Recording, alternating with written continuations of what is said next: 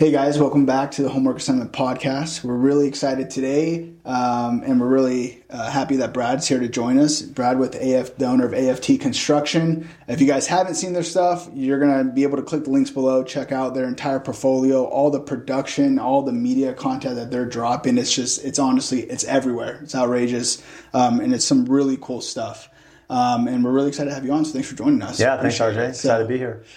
Um, so, Brad, tell us a little bit about what AFT, who is AFT Construction? Yeah, so our, our formal name is Finer Touch Construction. Mm-hmm. You know, it's kind of a long name there. So we go by AFT. Most of our social channels, they know us through social media as AFT. And essentially, we're a luxury builder in the greater Phoenix area, right? So Scottsdale, you know, North Phoenix, Cave Creek, down here to Gilbert, where we're at right now, and uh, serve most of the Phoenix area, you know, from a custom building standpoint you know, when we started, it's funny to see how, you know, companies pivot. So like early on, we did probably heavier commercial than residential. Now oh, really? it's swung the other way that we're heavier residential than commercial and definitely have, have shown kind of the, the automation, the organization, that customer experience. And so, you know, our process adapts really well to like the high end clientele who are used to a certain amount of service and communication and process. And we spend a lot of time kind of, um, you know, working on that process for our mm-hmm. clients. So that's awesome. What?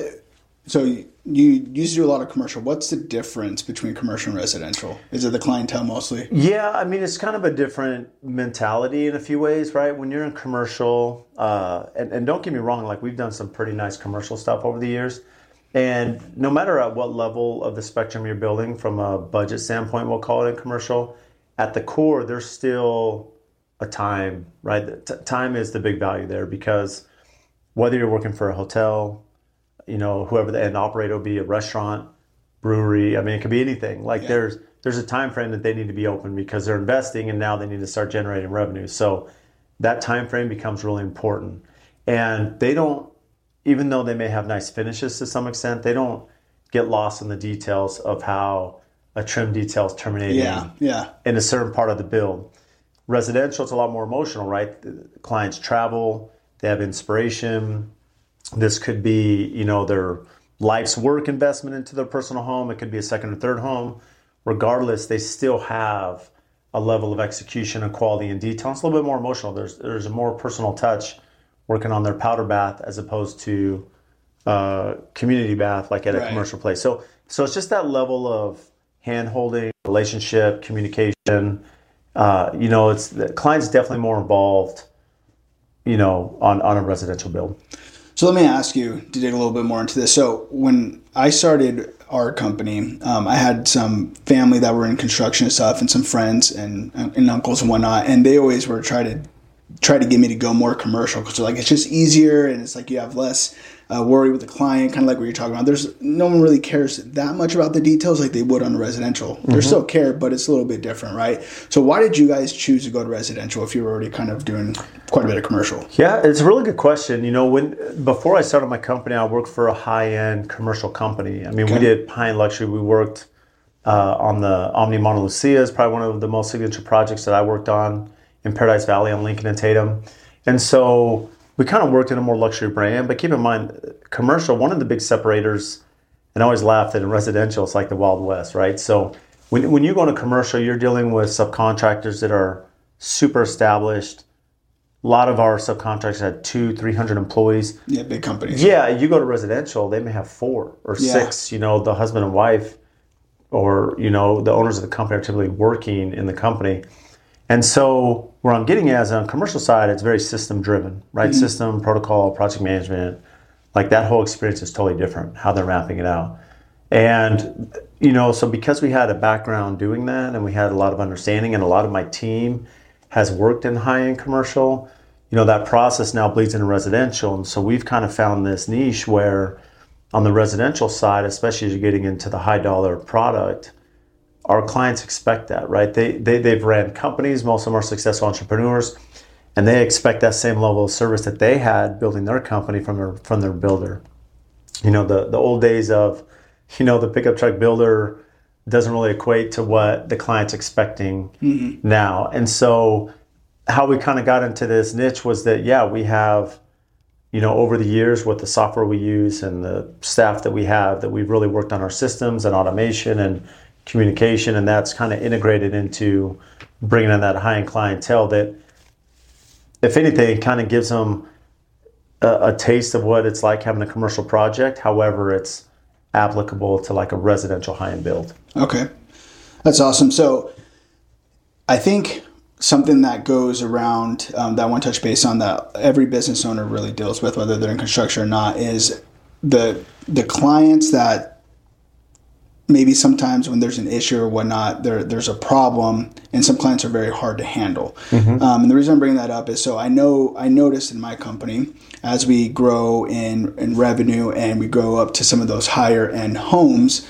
Um, you, you, you mentioned that the, the homeowners are a lot more emotionally involved into it, right? So when something goes wrong, it sometimes it's it's it's really big and it's really mm-hmm. hard to put ourselves in the client's shoes. And like us, I'm like hey, I, I, I know there's a solution here. I get it. I understand it, but they're just over the top, just upset about it. How do you handle clients um, that may, or, or, an upset client, so to speak, in your business at the level you're at? Yeah, that's a good question. I think empathy and just business and life in general, right? Any relationship, whether it's your spouse, kids, coworkers, yeah. employers, or, or um, I'm sorry, customers, like empathy goes a long way to really understand, right? And you know, being around other entrepreneurs, like, you know, the value of listening becomes really important, not just listening, but coming into meetings prepared, like, hey, what, what do you want to get out of this meeting, right? And setting that standard so that everyone kind of communicates their goals.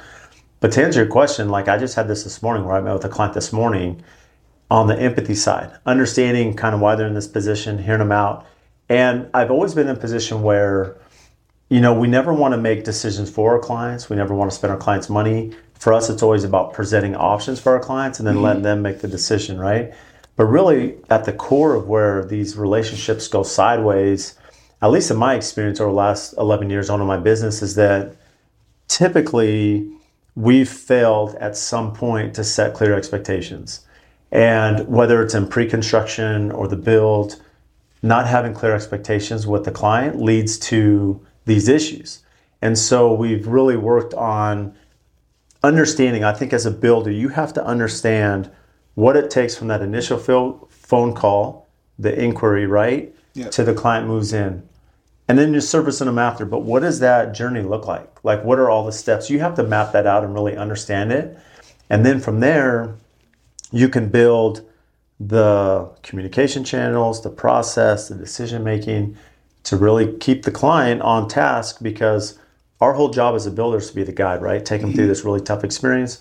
And so if we understand what it takes to build a home and we can communicate that effectively and lay that out, it'll prevent a lot of those issues. And then have operating procedures that we don't break, right? Like for yeah. me, I'm not going to do a project without an interior designer. So I know that if I deviate from that, it's going to cause issues because right. I've already been through this before. And so we have to have standard protocol, and then we're leading our client to explain to them the value uh, certain consultants and professionals and to make that a better process. Right.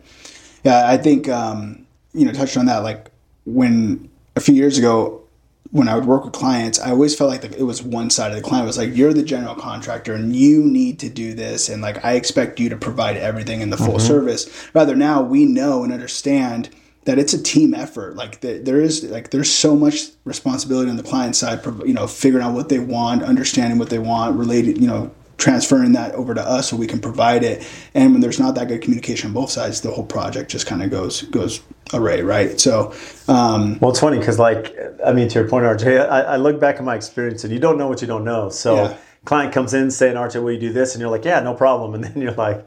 Yeah, I just put myself in a horrible position. Yes, yeah. And that's happened to me so many times because you just don't know. But where I'm getting at is that I once you understand risk, cost, you know, um, time frame, all these different aspects. It's easy for me when a client has a concern about something, I can communicate effectively because I understand, hey, if we don't do this, here's what's going to happen. Because mm-hmm. I've already experienced that, right? right? Or my peers have that I network with. So networking is powerful. But you know, I we know the red flags, we know the issues, we know the pitfalls of a build. And so if something starts going sideways, we can call timeout, you know, meet with the client or at least address it so it doesn't get to that point. Right. It's just the problem is as a new builder, you just don't know mm-hmm. until you learn that you've made the mistakes and you've paid for those mistakes. But at least now, you know, with the team we have, we understand what that process looks like, and so we can lay it out better for the client. So you're being proactive rather than Yeah. reactive, right? And I think that's a big important process in every business that a lot of people miss out on. They just kind of wait and then the problem arises and they solve it, but then they don't do anything to proactively avoid that situation going forward. And Mm-hmm. then they continually go through that cycle, right? Yep. So, um, well, kind of a precursor going back a little bit, you're talking about, you know, how you deal with your, your wife and clients and or your family as well. So how is your business how, how does the way you run your business correlate with the way you run your household and vice versa? Do they do they intersect? Is there you know what I mean? Like how how does that That's a good question. You know, I um, I, I think those that know me tease me in the sense that you know I think you know I, most of us that are entrepreneurs are pretty A type. Like that's going to be Mm-hmm. part of it. So you have the A type side, and then we're typically delegators in some way. Yeah, yeah. You know, it could be bossy at some points. Uh, you know, they tease me that I'll do it with a smile, like I'll smile at someone as I'm bossing them around. And so that doesn't always equate to like personal life, you know, my wife and kids, like there has to be a whole different approach. So for me, there's definitely a different hat you're wearing at work as opposed to what you're wearing at home.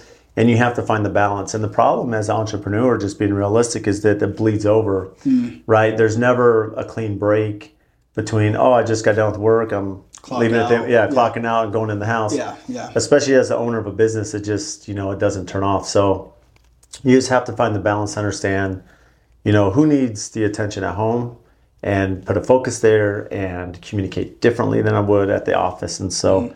yeah you just kind of learn you know i'm older now you know so it helps having been you know my profession for 20 years now to kind of understand you know how to balance that a little bit more. So for a entrepreneur that's trying to find a better balance or trying to figure out how to have some sort of balance, where do they start? Do they start in the business, getting that organized, or do they start in the household? Like, what advice do you have there? Yeah, it's a good question. I mean, the, the, the reality is you have to understand, like, if you're going to be an entrepreneur, like, it doesn't shut off. Like, even if you get to the point where you're hiring people, you still have the stress and anxiety of, right, backlog and sales and execution and turnover and everything that comes with running a company. So, as an entrepreneur, it's definitely going to be poorly balanced in the beginning because you're wearing a lot of hats, right? You may not have the revenue, you may not have the ability to hire people yet to take some of those responsibilities. But even if you're a one person show, at the beginning, you should still understand that org chart, right? If Yeah, you're wearing yeah. all the hats, understand when you touch each hat and what that role is. You know, write it out, understand that scope of work so that as you hire, you can delegate that off and really have clear distinction. Where most companies fail is that when they're hiring, that baton, there's too much overlap, mm-hmm. there's too much double work, there's no clear, concise information on what that job scope is for the employee, and f- people get frustrated, right? It's it's Yeah, hard to retain yeah. people, and so getting back to the balance side, I mean, you're never going to have balance in the beginning. Ideally, you can find some sort of balance, but that balance is still kind of a weird word because you know, as an entrepreneur, you're you're always con- you're always involved in the business, always, and it won't change.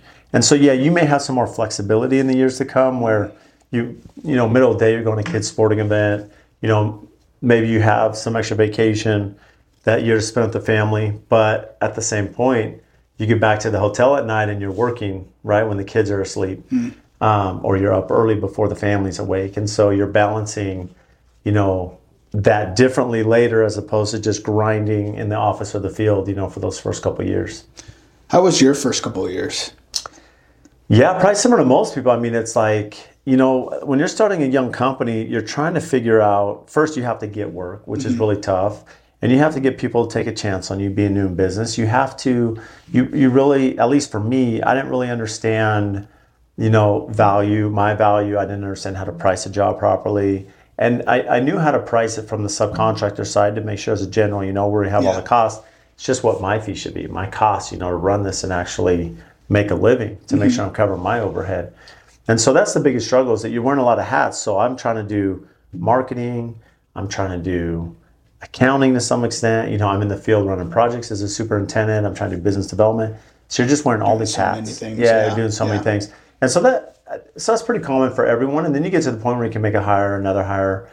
But even then i mean it, it takes years to where you can really get that momentum and the right people and then start training and then really start evaluating you know the company organization. Okay. So how long how long has AFT been in business? so in march in two months we'll hit 11 years so we started years. march yeah march 20 awesome. yeah 2013 That's so awesome. so So what what advice for people that are starting their journey in business? Because obviously we've we've all been there. Um, and uh, looking back, we probably really wish we knew what we know now, like everybody else does. What advice do you have for people starting out in a business or starting a business, um, but also starting a family at the same time? Okay, sorry. Maybe we'll just look at the business side first. So, if you're starting a business, I'd say no matter what your business is, the the something that call it the light bulb hits on, whatever. I it took me a long time to understand that I'm a business owner that happens to focus on construction, and and that took a hmm. long time to understand. Is that in any field, whatever it is, you need to understand the business, and this goes back to like since I'm in construction, I need to understand what that roadmap looks like for my client, but more importantly, what does it look like for me and my company? You know, how do we meet payroll? How do we fu- succession plans down the road? Like you have to understand the business side of running the company because there's always a saying that like a really good builder that's bad at business will always fail, right? Interesting. Yeah. And a bad builder who's good at business will always stay in business. Hmm. And so ideally we're all going to be good builders, but at the core of it you have to understand business and that's Yeah. where most companies fail. And so from the business side you have to understand that. Now, going back to the question of like that balance side, it's just really tough to to have a balance and understand how to wear both those hats. It's just going to be you have to understand that if you're going entrepreneur, when you're an employee, you kind of just see your box, right? You, Yep. there, there's maybe different areas of the company you're touching, but you don't see the whole picture. I didn't as an employee. I thought I did, and I mm-hmm. didn't. But the minute you're an owner, you're you're over everything, and so you just have to understand that there is a sacrifice because you only have so many buckets that you can put, you know, that you can fill up. And so if I'm filling up this bucket, I can't do here. So there is, especially those early years. you Yeah. know, Yeah. I can have a lo- whole lot of time. Like it's not like you start a company and you just get all this personal time with your family. It just doesn't Yeah. work that way. Yeah, there's sacrifice. Yep. 100%. So uh, when you first started your company, um, so obviously, kind of backtracking, you you worked for a company, a high end uh, commercial company, right? And then you somewhere in between left that and began um, AFT, right? So what decisions led you to decide that you actually wanted to build AFT construction? Yeah, I think entrepreneurs are either born entrepreneurs or they're forced into it. And so I'll take it that I was forced into it, right? It just, you know, and I've done a podcast on this. I have Yeah, a YouTube yeah. video on this too on my channel. Uh, I did construction management up at BYU and I finished in 05, moved to Phoenix, worked for uh, doing production homes here in Gilbert for a year. And then I went to Okay. work for the high end commercial for, you know, five and a half years. And at that time, you know, market was pretty slow. Was planning on going back to get my MBA, so I took the GMAT. I was going back to grad school, and just life circum uh, li- life's tough. Like it just, you know, I have a lot of empathy towards anybody. You know, I went through a tough time and uh, found myself as a single father with three daughters at the time, and you know, at the time that I'm supposed to start grad school, and because of that, uh, I just knew it wasn't an option being a single dad to say, okay, I'm going to go bring my three daughters and start grad school. It just wasn't feasible, and I never made it back. Um, and so AFT was started, and you know, I I don't want to say I had reservation, but but I knew how hard construction was, and having lived through that recession, in 2008, because keep in mind this is like 2011, 12. You know, AFT started 2013, so I mean that is five years there that I Wasn't that during the bad market? Part? horrible. Yeah. Yeah, I know you're a little young, RJ, but for us, us old guys, 2008 to 13, it was uh, it was rough. yeah. It was really hard, and so I knew going into construction, I'm like, you know, stability, anyways, and but but it's what I knew, it's what I was felt I was good at, and so uh, it was a grind. I mean, like I like I tell most people, it wasn't you know six or seven years of building AFT before we started making headway and momentum and you know getting the right people, getting the right projects, and building to what we have today. But you know, people look at it now, and this is you know. 20 year journey overnight success you know over overnight success over 20 years like it just doesn't it doesn't happen in the you know in the vacuum Yeah. there's years of experience there and it's really the last four or five years we've taken off and it you know but those first you know seven were quite the work So when you started AFT, was it successful, profiting from No. day one? No. So just like anyone, and that's why I say you got to understand business because I didn't.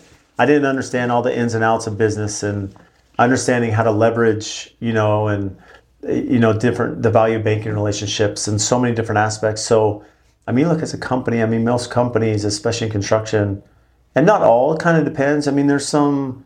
There's always those variables depending on if you're starting in a good market. I mean, keep in mm-hmm. mind, Phoenix was still not a great market. Yeah. 2013, I mean, Phoenix was so slow to get back, even as the nation was coming back in recovery.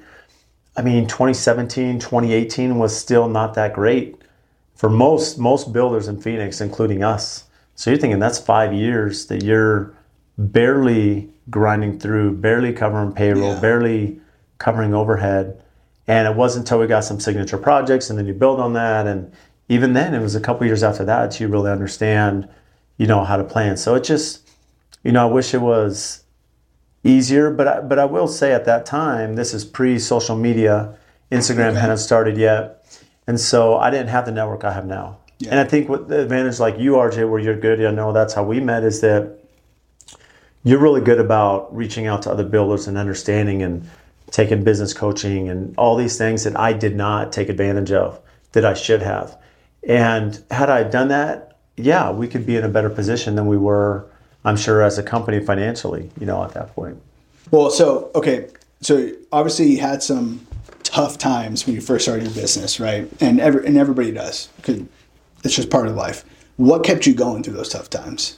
Yeah, I'm, I'm a super competitive person. And so at, at the core of it, it wasn't just competitiveness, but I mean, that is part of it. I think um, there, there's no doubt a driver. I mean, I, I you know, I, I, fortunately, I was raised in a family where my I saw my parents, they were super hard workers, and that work ethic has been instilled in me from a young age.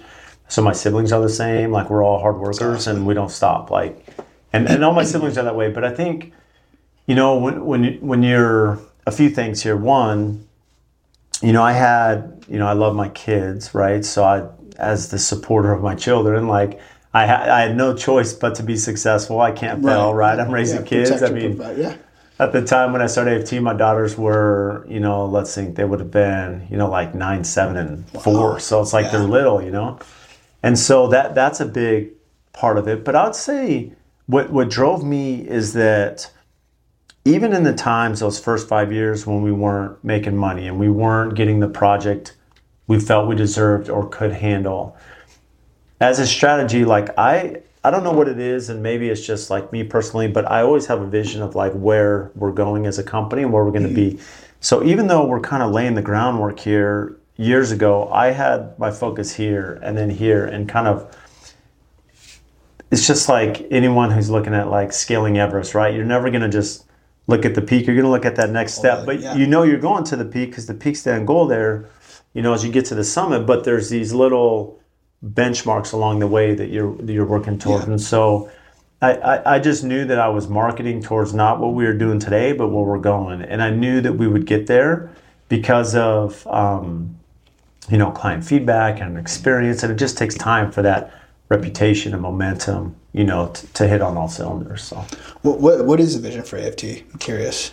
yeah Have you gone there, or is there something greater you're going to? oh no yeah we have our core values and our vision and and everything but i think for me it's it's it's i'm, I'm a builder in every aspect and what i mean by that not just a builder of temporal items such as homes and buildings, but building people, right? And building companies. Mm-hmm. So we have different companies we've started. You know, when you think about the streams of revenue there to keep that going, you know, building people. So I look at, you know, our team, we're at 26 employees, and I'm sure to ask any of them, I feel that our company culture is unique to any company in any industry, right? We just don't have really any turnover. People come, they mm-hmm. stay, they're part of the AFT family.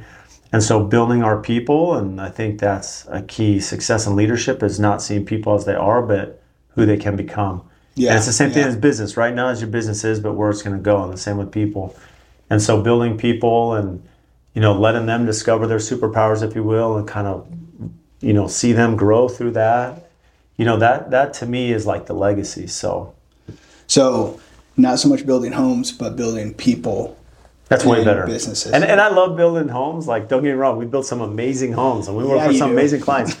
but like, what when I go to bed at night, like the joy, like we just had our company party, and you know, just to be in that room where you're sitting there and you have 26 employees with their significant others, and you have this company and they're there, and every one of them, including their spouses, like so many of their spouses had reached out to me saying, "Hey, you know, my spouse, I've seen a change in them since working at AFT. Awesome. Like they're better at home, they're happier, they're more motivated. You know, I have employees that have been, you know, texting me on on going on this like, you know, we met at the gym, they're like on this health journey that they're going through and getting healthier in their life.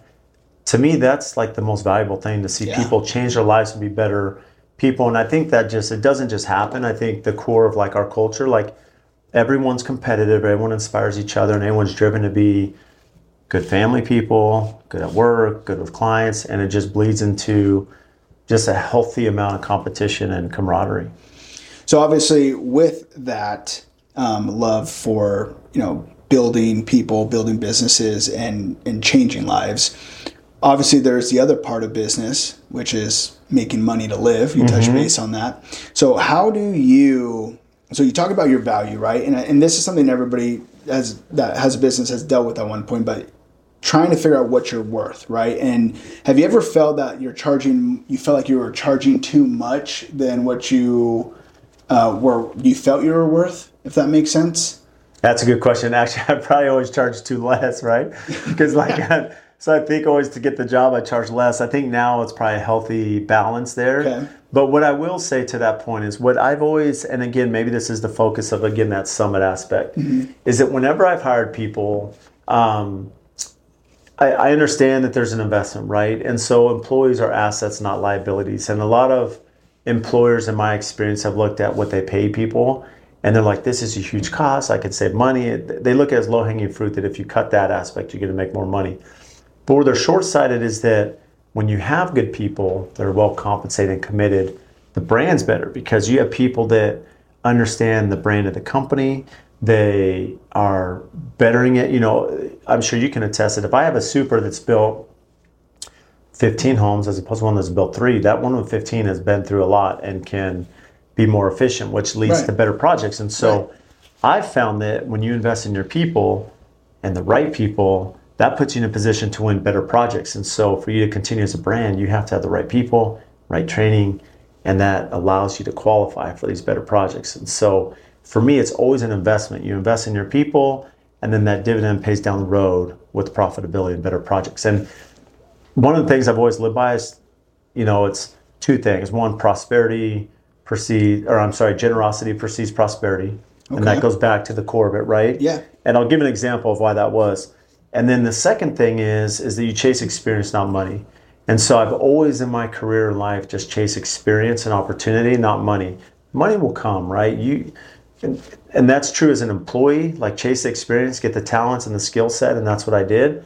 And then you know that um, the money will always come down the road. Getting back the, when when I was young, just out of college, 25, I remember I was working for this production builder, and when you're on a production, I think we had 11 or 12 superintendents, and there were probably like five or six salespeople that were there selling these semi-custom homes. And one of them was Martin Ono. So like every week, we would meet with our sales reps and kind of go through all the progress of the projects. Mm-hmm. And they had to bring their deal was just a requirement that they would bring us breakfast. So five of the salesmen would always bring, you know, like a bag of cold egg McMuffins or something, you know, just couple hash browns, some egg McMuffins, Yep. here you go. We had one salesperson that, like Martin, he would come in and he would have this huge spread. Like at that time, it was Paradise Bakery before they brought out, and we'd have like Oh, yeah. quiches and yogurt parfaits and all kinds of amazing stuff. He would take us to like the Chandler Airport. We'd go to the hangar, you know, for breakfast and on my birthday. And remember, I'm, I'm just out of college, not being paid a lot. It was my birthday. He comes out, gives me a handshake, and he gives me a hundred dollar bill. And he was always like, Brad, generosity precedes prosperity. That was like his mantra. And everybody, like he was one of the most generous people I've ever met in every way. And people just always worked harder because they could see that. And so I, I just got to watch that he motivated me, he motivated those around me to just be better people because he was just so kind and generous with everything he had. And that led to him always getting the best clients, the best projects, the best sales. He was the number one person in sales. And the differentiator was that, that he just, you know, there was a, a generosity, you know, he's, he was a super generous person. Yeah. And as an employer, if your employees feel that you're always going to go to bat with them, that you're always generous, that you're always looking out, that not just from a financial side, but from a personal health and wellness side, they're always going to go to bat for you, which means they're going to bat for your clients. So that's that's amazing. And you know what's interesting is I've heard that before growing up quite a few times.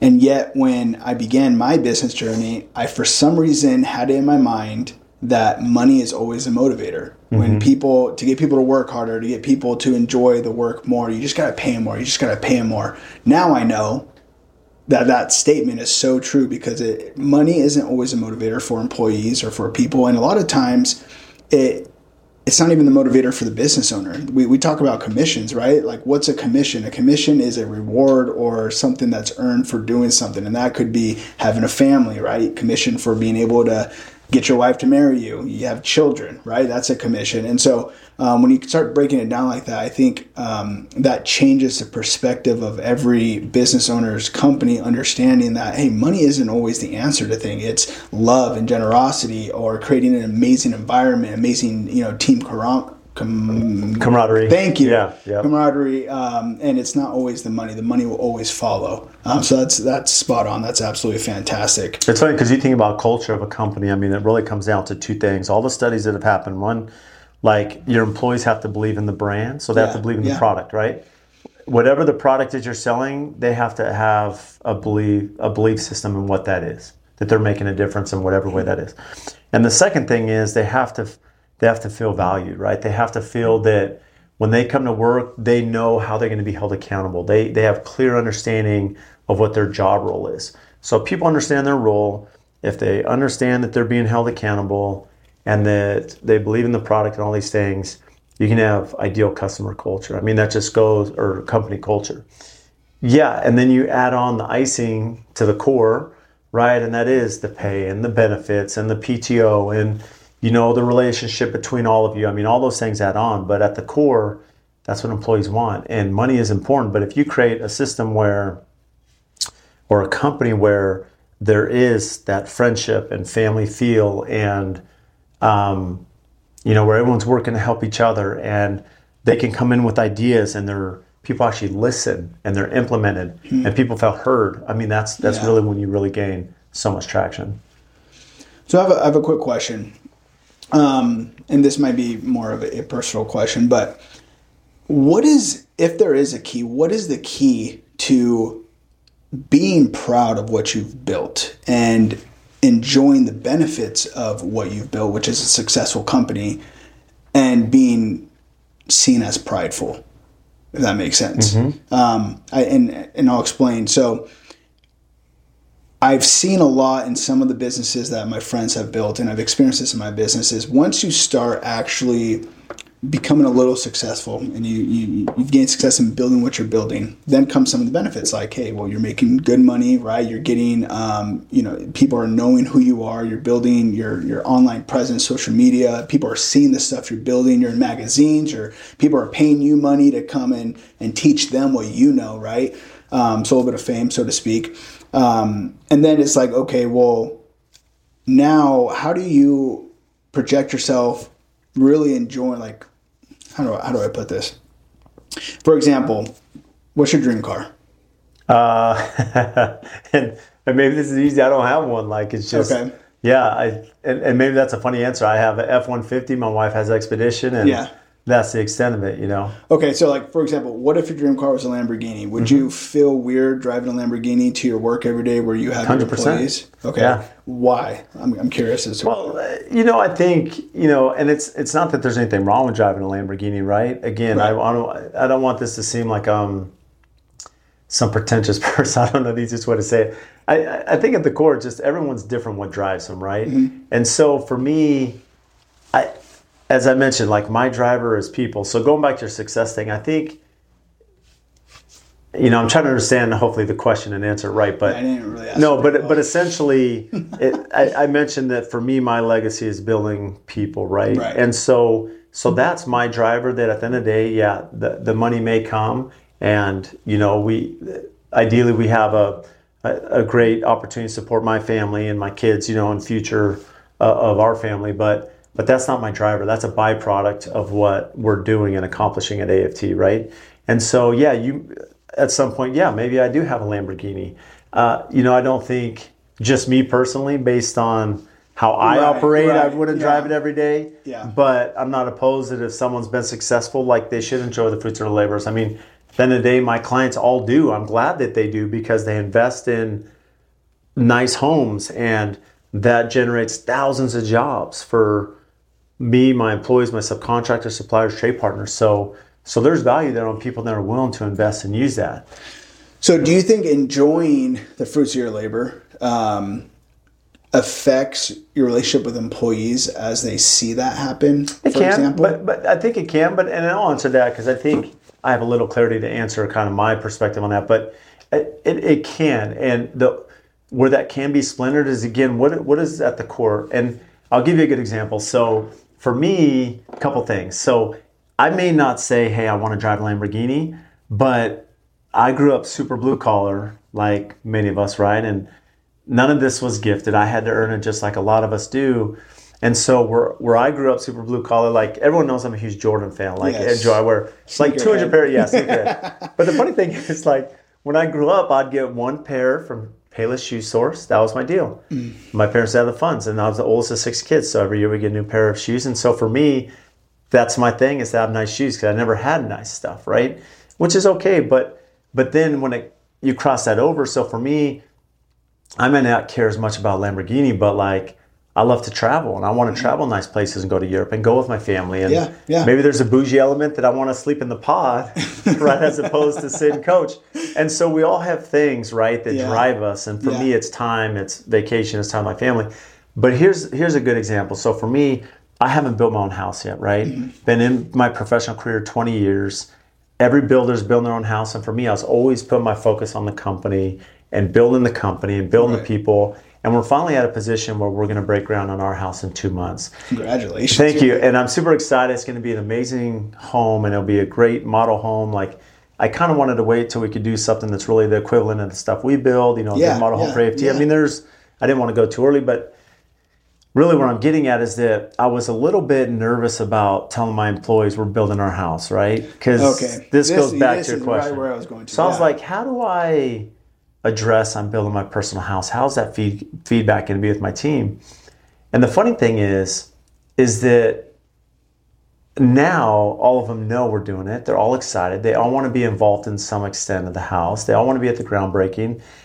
And every employee, the feedback has been, we've been building for AFT and for customers. It's finally time that we get to build Brad's house. That's right? awesome. And so I think most employees, if you've built it right and they understand kind of where you, like your goal and your vision, Yeah. then they will always support that. If I were to drive McLaren, I'm sure all of them would want to just drive it. Yeah. But but keep in mind, there were years there of building that commitment and friendship and leadership and camaraderie and you know vision and everything that goes into it that now allows them to enjoy us having success, all of us. If that answered it. That So- that was perfect because I've listened to like one. I've listened to every single one of your podcasts. Obviously, I've listened to Ed Mylett, all these great people who have built great companies, and I've never heard people really talk about this. And I always wondered because it is a thing, right? So Mm-hmm. Like, no matter what, as a business owner, no one's ever going to earn more than the owner. Yeah. Mm-hmm. Period. Right. I mean, at- maybe at certain times because you're investing back in the company, whatever the case is, but uh, for the most part, it's like, man, how do you um, enjoy some of that? Like you said, like, okay, I'm building my house now. Like, what is my team gonna think? So I was Mm-hmm. really that was that was perfect. And again, that was more of a personal question. I was just kind of curious about it. Um, so that, that was fantastic. So Yeah, and I've you know it's interesting, but again, uh, what, what's tough about construction is like if we're to drive a Lamborghini client's house, they may not hire us, right? It's just the reality of it.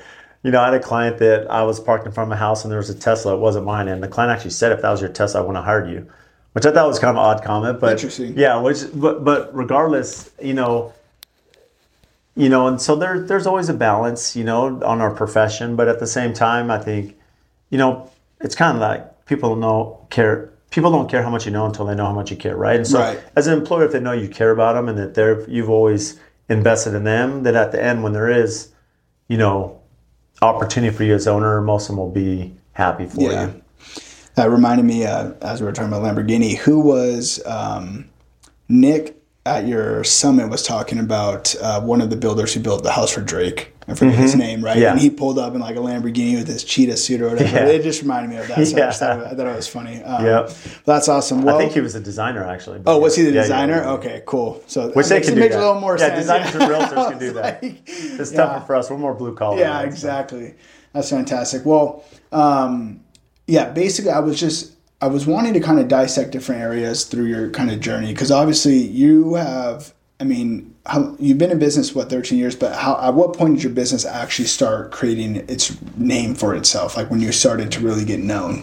Yeah, I think it was probably, you know, fortunate for us, you know, Instagram started taking off. And, Yeah. and for me, it's really tough to compete. When I started my company, I didn't have, you know, there were certain projects I was trying to chase and architects and designers trying to work with and really couldn't make any headway in their office and mm-hmm. getting, you know, to the desk of the owner to get work reciprocated. And, and so it got to the point where I'm like, okay, social media is an avenue for me. So I started publishing our work, you know, our, the, the quality of our work, the thought leadership, you know, why we do what we do. And I started building reputation. So I'd say it's probably like 2018, 2019. Okay. The things started Five picking or up. six years. Yeah, the people started seeing who we were, started making a little bit of a dent here in town nationally. Yeah. And then you kind of get some signature projects, and then it kind of puts you on the map, and then we're here now. But it definitely was a long journey, and even to the point where we had to, you know, it just takes time to build that reputation. That's funny, and because so I met with Alicia Taylor. She, she's a designer you work with, Mm-hmm. Yeah. right? Um, and she said, yeah, that you know they've been doing some really big things, been around you know five or six years, and it, it- there wasn't any point to what she said, but she had mentioned a time frame, and you're mentioning the same time frame. And it's funny that no, like people don't ever get to see the whole back end of everything. Yeah. They don't get to see the inside of a business owner's life, the back end of what it took to build before you even got to be known for what you do, because it doesn't start from day one. So that's kind of why I was kind of dissecting a little bit of your life to um, really see how it's been for you as a business owner, as you've created one of the most renowned construction companies in the state of Arizona, probably the nation. Um, so, I mean, it's been fantastic to, to see what you guys have done, and you've been a great example for, for me and our company. It's been absolutely phenomenal. So, um, well, I want to thank you for coming on today. So, um, it's been absolutely. I do want to ask a question while we're talking about the name and building a name for yourself. I'm curious, and I know RJ's curious. We've talked about it a hundred times. When building a name for yourself, obviously branding is huge, and all the whole entire title of your company is in lowercase. Did you do that on purpose, and how come? So I'll ask, okay, I'll answer that. Do you want me to like lead into it? Yeah, yeah, Okay. I'm actually curious. Well, do, do you want to ask it how you edit this? I don't know how you edit it. Go ahead. Or just answer. Like it's I free think, flow. Yeah, I think we're it. Okay. You're good. So yeah, so the logo here. So what's interesting, A Finer Touch Construction. So th- this is kind of funny when you think about marketing. Like I'm kind of obsessed with marketing, right? Uh-huh. And so when you see our branding, like here we have the A, It's then there's an F and a T, right? it's So all. awesome, so we get a lot of comments just on our logo, A and F and T, all together. But the funny thing is, whenever you have an alphabetical order list, which happens in voting best builder, it happens in different charts. If you have a company that's like AAA, like AAA, you know, A and then a space and then finer always puts you number one.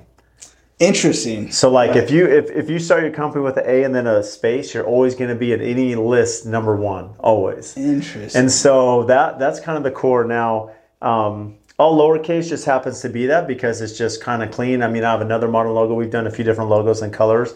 This, of course, blends with the shirt. Yeah. But um, but at the core, it's just you know that's kind of the theme. Like, and we actually just went through a rebrand a few months ago. We rebuilt our website, and you can see the Looks color great, palette. by the way. Yeah, so our new website, we kind of have a new, a whole new palette. Yeah. And then we've taken those colors and updated our logo too, and just kind of to match where the company is now. But at the core of it, it's like creating a logo that people remember and see, and and and then always be at the top of the list. So I'm actually very jealous of your logo. Like, it flows so perfectly. yeah, people. It's funny when they see it. They're like, "Whoa!" I just because we like this one's all the same color. Most of them are the two colors. Yeah, yeah. So then it sticks out. There's like there's an F and a T and an A. Like A and It's T. so It's like clean. perfect. Did you Yeah. come up with that logo? No, it was actually uh, Renee Renee Clark, who was Okay. one of my employees' spouses. Really? At the time, came up with it when we first started. But I knew That's from the beginning where it kept coming out okay, and and it flows into like you know a touch above the competition, which is kind of our tagline. So it's just we've we've had some fun with it. So. We'll kind of go on branding real quick. So, a lot of business owners, like we talked about State 48, you've seen my truck. A lot Yeah. of people wrap their vehicles, right? Yeah. It's a big. You don't have a wrap. Just a clean logo Why? because it's elegance. Like it's just clean. Like Okay. we're not. It's a finer touch. Like you know, touch above the competition. Like it's clean. People see the logo. and We want them to see it and be like, I know that that's a luxury brand. It's a luxury look. Like, and there's nothing wrong with the full wrap. It's just it doesn't fit. You guys. It yeah. just doesn't fit us. It doesn't fit our marketing strategy. It doesn't fit the clean, sleek style that we're Makes going. sense. Yeah, and Yeah, so there's nothing against it. It's just that this is just you, you need to make sure that your branding aligns on everything company, from yeah. like our email signatures. If anyone's emails, like our email signatures have our photos and they have all the links to website and the podcast and our social media and um, our business cards are all electric. You know the website and it all matches our, our documents that we send out. All of our you know our, our document control. You know from contracts and everything. It's all aligned with the branding and colors and Amazing. to the website. So for us, it's just you know that clean that clean look all the way around. That's fantastic. Yeah. Well, was that your only question, Kyle? Yes. Obviously, you guys can see we're taking advantage of having Brad here. Um, it's just been it's been awesome to to learn from you. So we want to thank you for coming on, guys. Brad has a podcast. Brad Leavitt podcast. So Yeah, he just just, rebranded. rebranded, Yeah, right? So yeah. it was AFT Construction Podcast, right? Yeah, it was. And then people are like, "We want to know more than Yeah. construction from you," Yeah. um, which is means you have a lot to share. And it's an amazing podcast. I highly recommend everybody to go check it out. The links are going to be below to his Instagram, his LinkedIn, um, to his podcast as well. And you can also find it on the bottom header of your website. I believe Yeah, there's a it's link all there. Everything's on the so website. um, definitely check it out. You can check out our stuff as well. Our links are going to be posted below. And more than anything, we appreciate you guys joining and listening to our podcast. Again, we're all here. It's a big family. So if you guys have any questions, any comments, drop them below, um, and we can answer those questions on our Q and A's as well. And thanks for joining the homework assignment.